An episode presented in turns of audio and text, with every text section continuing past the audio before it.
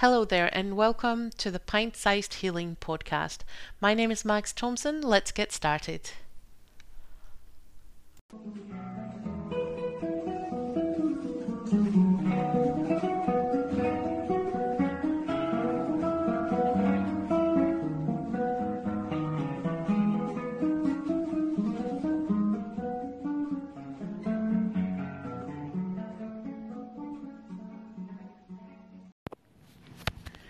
We were talking in the Sworn Orders Facebook group this week about overthinking and the fact that there's so much thought going on in the back of our mind a lot of the times and it sometimes keeps us from taking action or from you know being happy in the moment.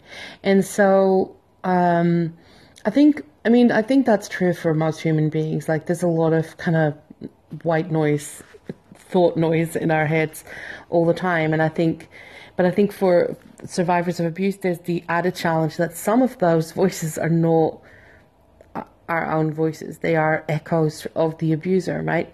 I guess that's true for other people as well, except that when you're a survivor of abuse, you know, toxic people, abusers, they leave quite loud echoes in your mind. So it could be their voice saying, like, see, I told you you'd amount to nothing. See, I told you you were ugly. See, I told you no one liked you. Do you know what I mean? Like, and, and, um, and then there's other voices as well that are in our head that are maybe older versions of ourselves in the sense that you know, we may have become uh, super submissive in an abusive relationship because that was a way to keep ourselves safe, right? Or like not having boundaries because that was something that would keep us safe. It was, and it, these behaviors weren't always effective, but they were, you know, what we were trying to use to keep ourselves safe in a in a very difficult situation.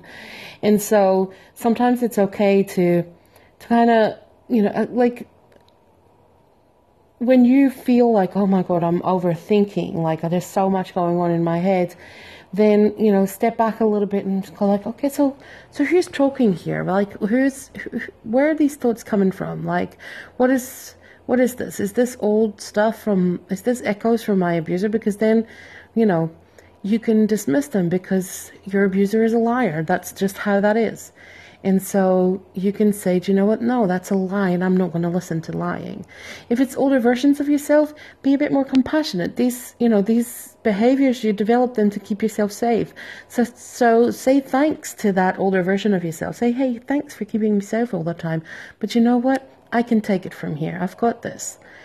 And, um, I sometimes, I actually, I do that quite a lot in, in writing in my journal is I, I, write a lot of letters to myself and whether it's my future self my past self parts of myself my present self like but but addressing yourself with kindness and compassion and say like hey do you know what? You did good.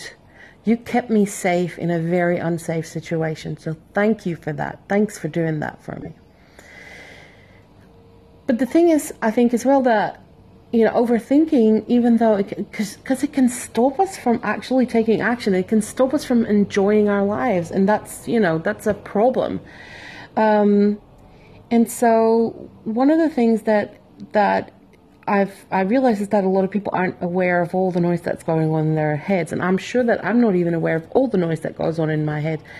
But um, but I think the more we kind of quiet down, the more we kind of slow down, take a moment to slow down and quiet down, the more aware we become of what is going on in our head, and the more deliberate we can become about, you know, what we actually want to create for ourselves in our lives.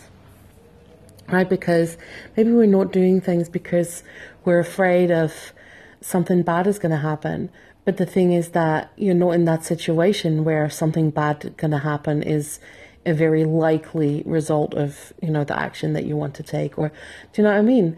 And so becoming more aware of your thoughts like for me definitely mindfulness meditation helps a lot with that.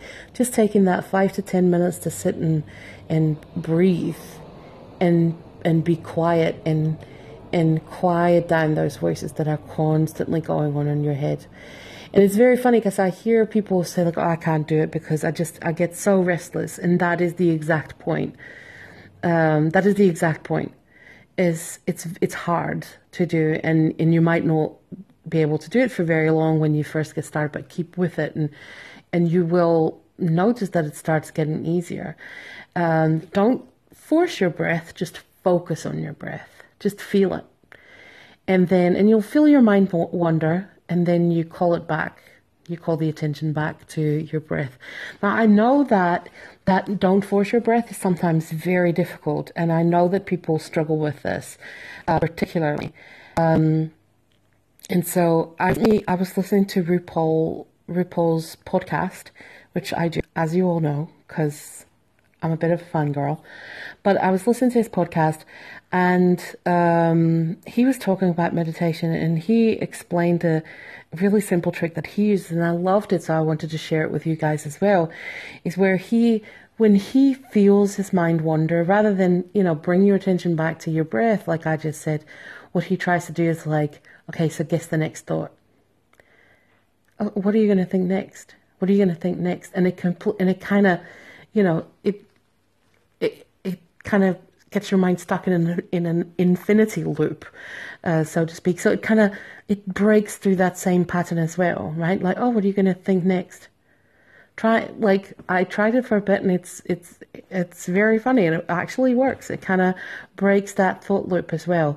So that could be another way for you to try and and see if that works for you when you're if you find breath meditation a little bit too much or too intense that could be another little trick that you can could put in your tool belt and pull out when you um, when you need it.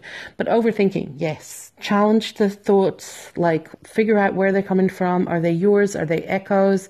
Are they parts of you that you can now that that you can kindly ask to retire?